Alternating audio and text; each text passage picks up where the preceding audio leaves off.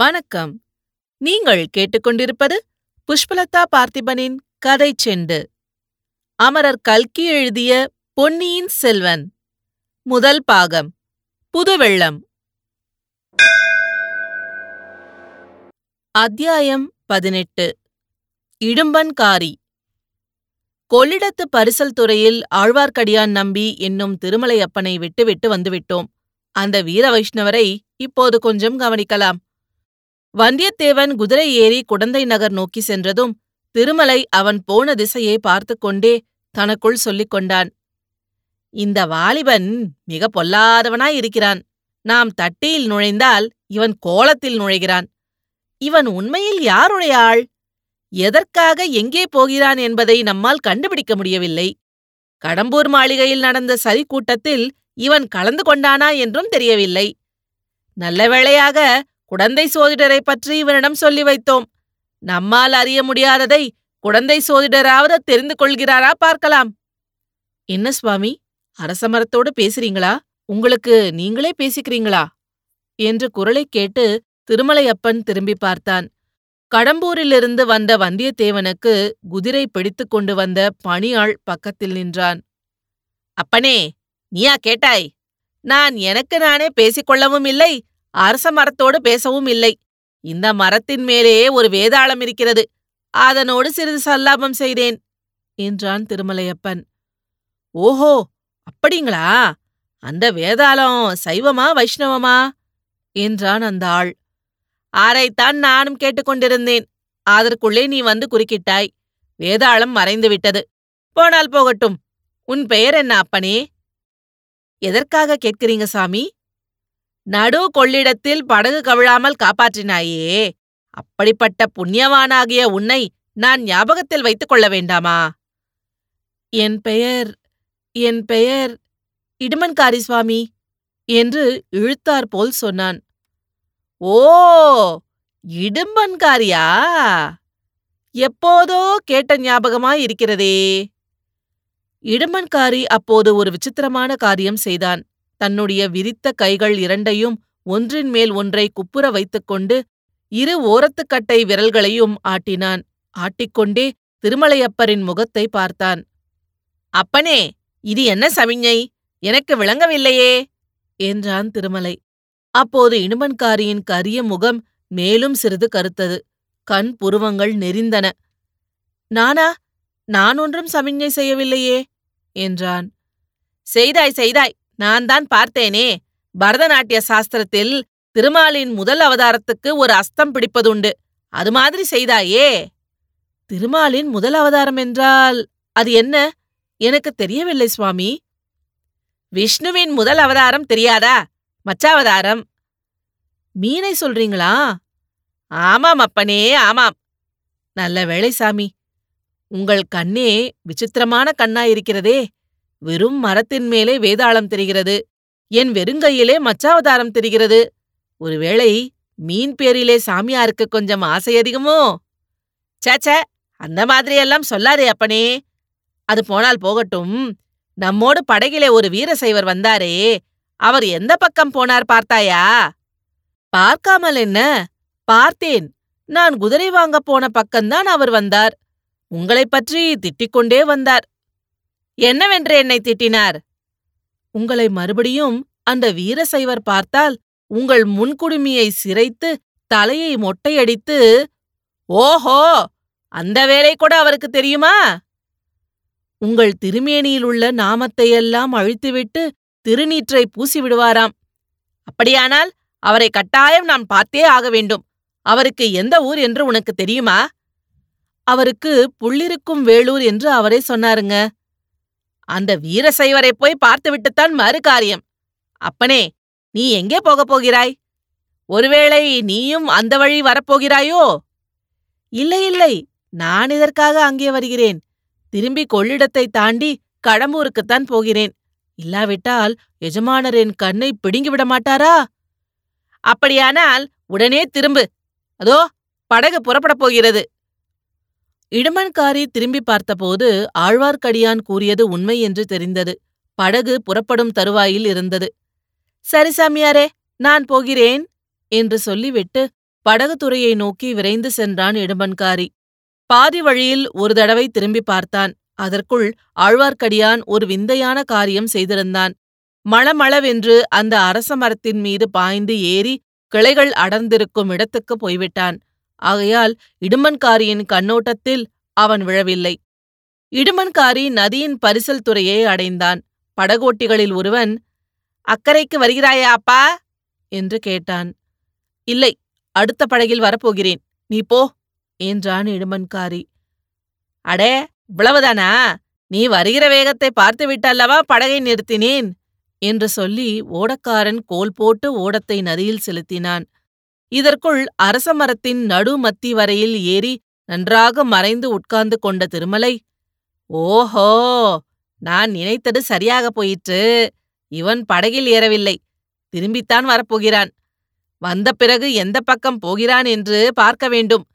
இவனுடைய கைகள் மச்ச அஸ்த முத்திரை காட்டியதை நான் நன்றாக பார்த்தேன். அதன் பொருள் என்ன?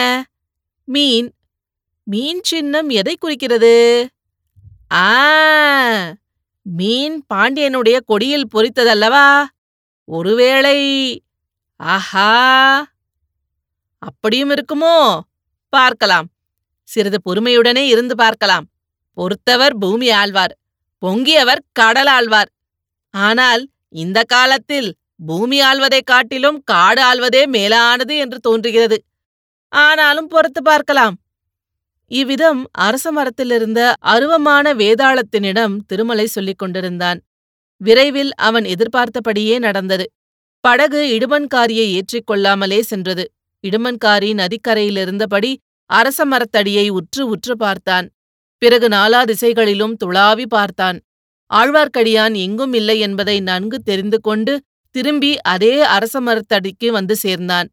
இன்னும் ஒரு தடவை சுற்றுமுற்றும் நன்றாய் பார்த்துவிட்டு அந்த மரத்தடியிலேயே உட்கார்ந்து கொண்டான். எதையோ அல்லது யாரையோ எதிர்பார்ப்பவன் போல் அவனுடைய கண்கள் நாலாபுறமும் சுழன்று நோக்கிக் கொண்டிருந்தன. ஆனால் மரத்தின் மேலே மட்டும் அவன் அண்ணாந்து பார்க்கவில்லை. பார்த்திருந்தாலும் திருமலை நன்றாக தம் திருமேனியை மறைத்து கொண்டிருந்தபடியால் மரத்தின் மேல் அவன் உட்கார்ந்திருப்பது இடும்பன்காரிக்கு தெரிந்திராது. சுமார் ஒரு நாழிகை நேரம் இவ்விதம் சென்றது. திருமலைக்கு கால்கள் மறுத்துப் போகத் தொடங்கின.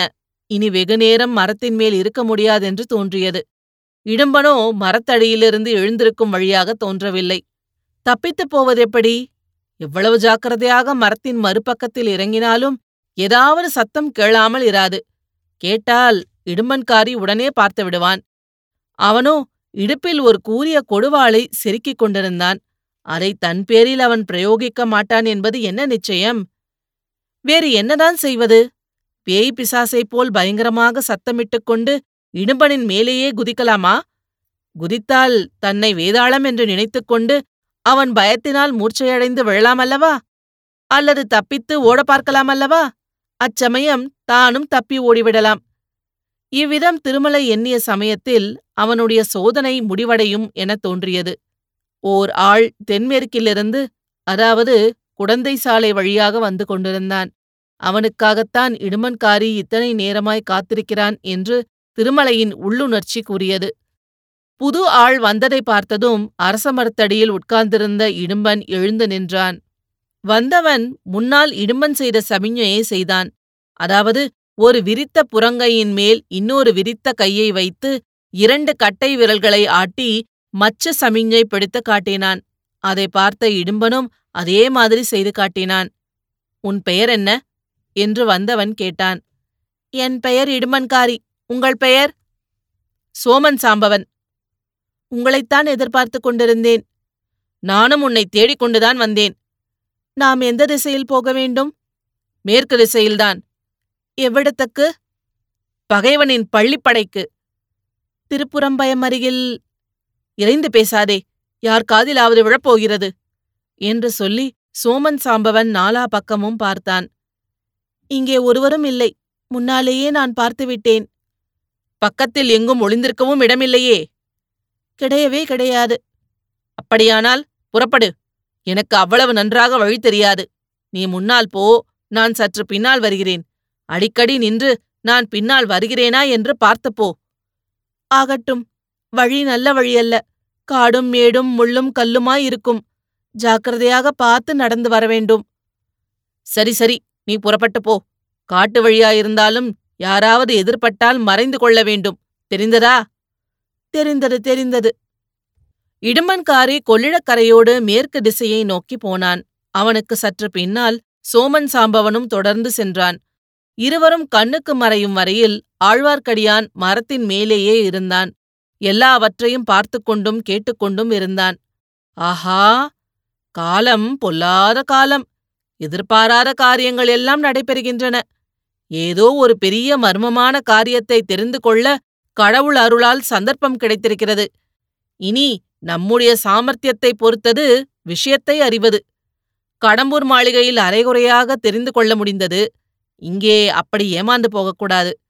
திருப்புறம்பியம் பள்ளிப்படை என்றால் கங்க மன்னன் பிரதிவிபதியின் பள்ளிப்படையைத்தான் சொல்லியிருக்க வேண்டும். அந்த பள்ளிப்படையை கட்டி நூறு வருஷமாகிறது. ஆகையால் பாழடைந்து கிடக்கிறது. சுற்றிலும் காடு மண்டி கிடக்கிறது. கிராமமோ சற்று தூரத்தில் இருக்கிறது. அங்கே எதற்காக அவர்கள் போகிறார்கள்? இந்த இரண்டு பேரும் மட்டும் பேச வேண்டிய விஷயமாயிருந்தால் இங்கேயே பேசிக்கொள்ளுவார்கள். காட்டு வழியில் ஒரு கார தூரம் போக வேண்டியதில்லையே.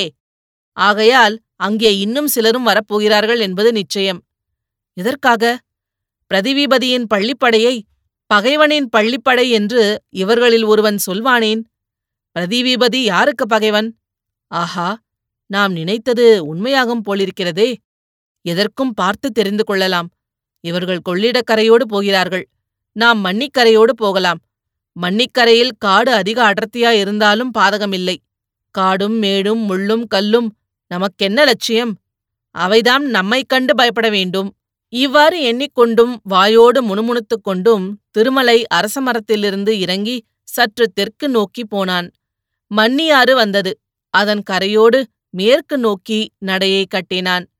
ஜனசஞ்சாரம் இல்லாத அடர்ந்த காடுகளின் வழியாக ஆழ்வார்க்கடியான் புகுந்து சென்று சூரியன் அஸ்தமிக்கும் சமயத்தில் திருப்புறம்பயம் பள்ளிப்படை கோயிலை அடைந்தான்.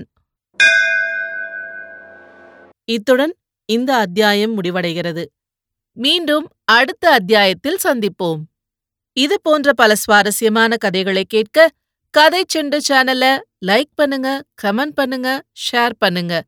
மறக்காம சப்ஸ்கிரைப் பண்ணாதவங்க சப்ஸ்கிரைப் பண்ணிடுங்க. நன்றி.